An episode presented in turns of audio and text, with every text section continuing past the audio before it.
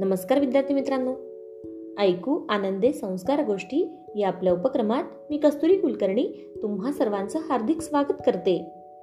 आपल्या या उपक्रमात आज आपण गोष्ट क्रमांक 384 ऐकणार आहोत.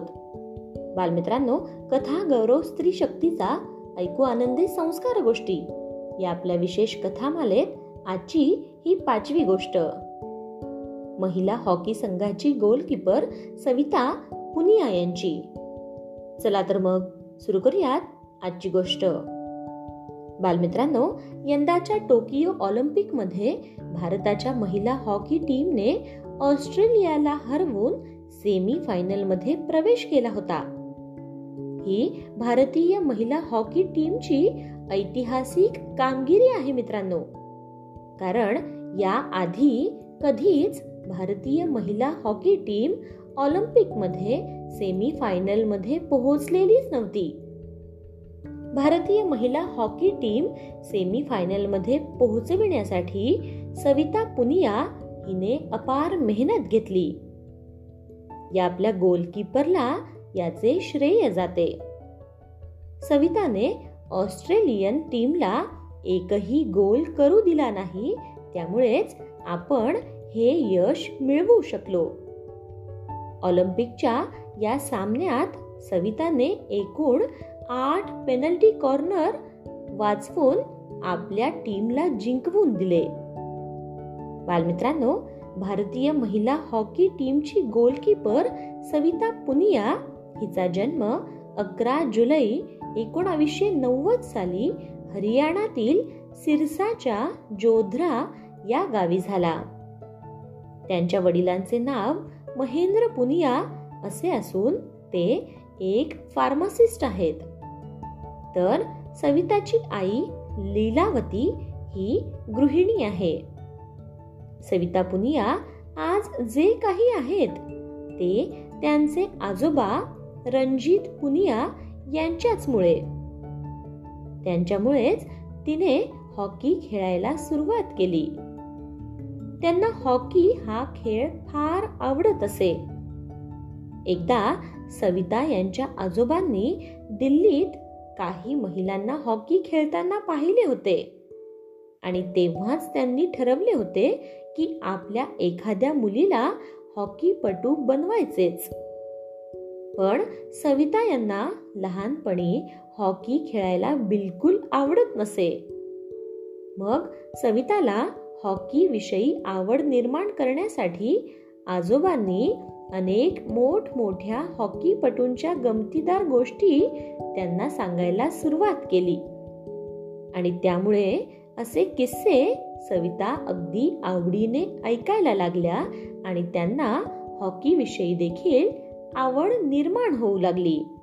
पण मित्रांनो, तुम्हाला माहिती आहे का, सविता यांच्या जोध्रा या गावात एकही हॉकी नर्सरी उपलब्ध नव्हती, म्हणून आजोबांच्या हट्टासाठी त्यांनी आपल्या गावापासून दूर सिरसा नर्सरीमध्ये प्रवेश घेतला. हा सगळा प्रवास त्या बसने करत असत, पण हॉकीची पूर्ण किट घेऊन प्रवास करताना त्यांना अनेक अडचणींना तोंड द्यावे लागत असे. कधी कधी तर यामुळे त्यांना कंडक्टरकडून अपमानही सहन करावा लागत असे.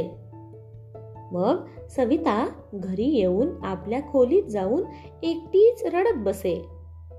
तेव्हा आपण हॉकी सोडून द्यावी असा विचारही त्यांच्या मनात आला होता. पण एके दिवशी सविताच्या वडिलांनी नातेवाईकांकडून उधार पैसे आणून सवितासाठी 18,000 रुपये जमवले. तेव्हा सविताला खूप वाईट वाटले होते आणि मग त्याच दिवशी तिने निश्चय केला की यापुढे मी हॉकी कधीच सोडणार नाही, उलट यामध्ये मी खूप नाव कमावणार. आणि मित्रांनो, त्या दिवसापासून सविताने कधीच मागे वळून पाहिले नाही.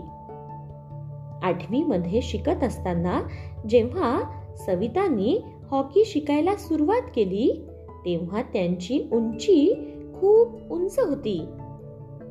तिच्या वर्गातही तीच सर्वात उंच होती. मग तिच्या हॉकीच्या कोचने त्यांना गोलकीपर होण्याचा सल्ला दिला. पण सुरुवातीला गोलकीपर होणं सविताला बिलकुल पसंत नव्हतं. मित्रांनो, तुम्हाला माहिती आहे का, गोलकीपरला जवळपास 15 किलो वजन आपल्या अंगावर घ्यावं लागत असतं आणि त्यांना मेहनत देखील खूप करावी लागते. अनेक जखमा सहन कराव्या लागतात. पण इतकं सगळं सहन करून सविताने स्वतःचा प्रवास चालूच ठेवला, कुठेही न थांबता. सन 2008 साली वयाच्या 18व्या वर्षी सविताने आपली पहिली आंतरराष्ट्रीय हॉकी मॅच खेळली. तिच्या मेहनतीचे फळ आपल्या भारतीय टीमला अनेक वेळा मिळाले आहे. मित्रांनो, तिच्यामुळेच ज्युनियर एशिया कप मध्ये भारताला कांस्य पदक मिळाले. 2017 साली आशिया कप जिंकून देण्यातही सविताचा खूप मोठा वाटा होता. सविता पुनियाच्या अशा अनेक मोलाच्या कामगिरीमुळे भारत सरकारने सन 2018 साली अर्जुन पुरस्कार देऊन तिचा गौरव केला आहे. मित्रांनो, शेवटी सविता पुनियाच्या पुढील वाटचालीस अनेक शुभेच्छा देऊन आज आपण इथेच थांबूयात. पण तुम्ही मात्र सविताविषयी आणि आपल्या हॉकी या खेळाविषयी अधिक माहिती मिळवा आणि तुमच्या मित्रांनाही सांगा. काय सांगणार ना? चला तर मग उद्या पुन्हा भेटूयात अशाच एका प्रेरणादायी गोष्टीसोबत, आपल्याच लाडक्या उपक्रमात, ज्याचं नाव आहे कथागौरव स्त्रीशक्तीचा. ऐकू आनंदे संस्कार गोष्टी. तोपर्यंत नमस्कार.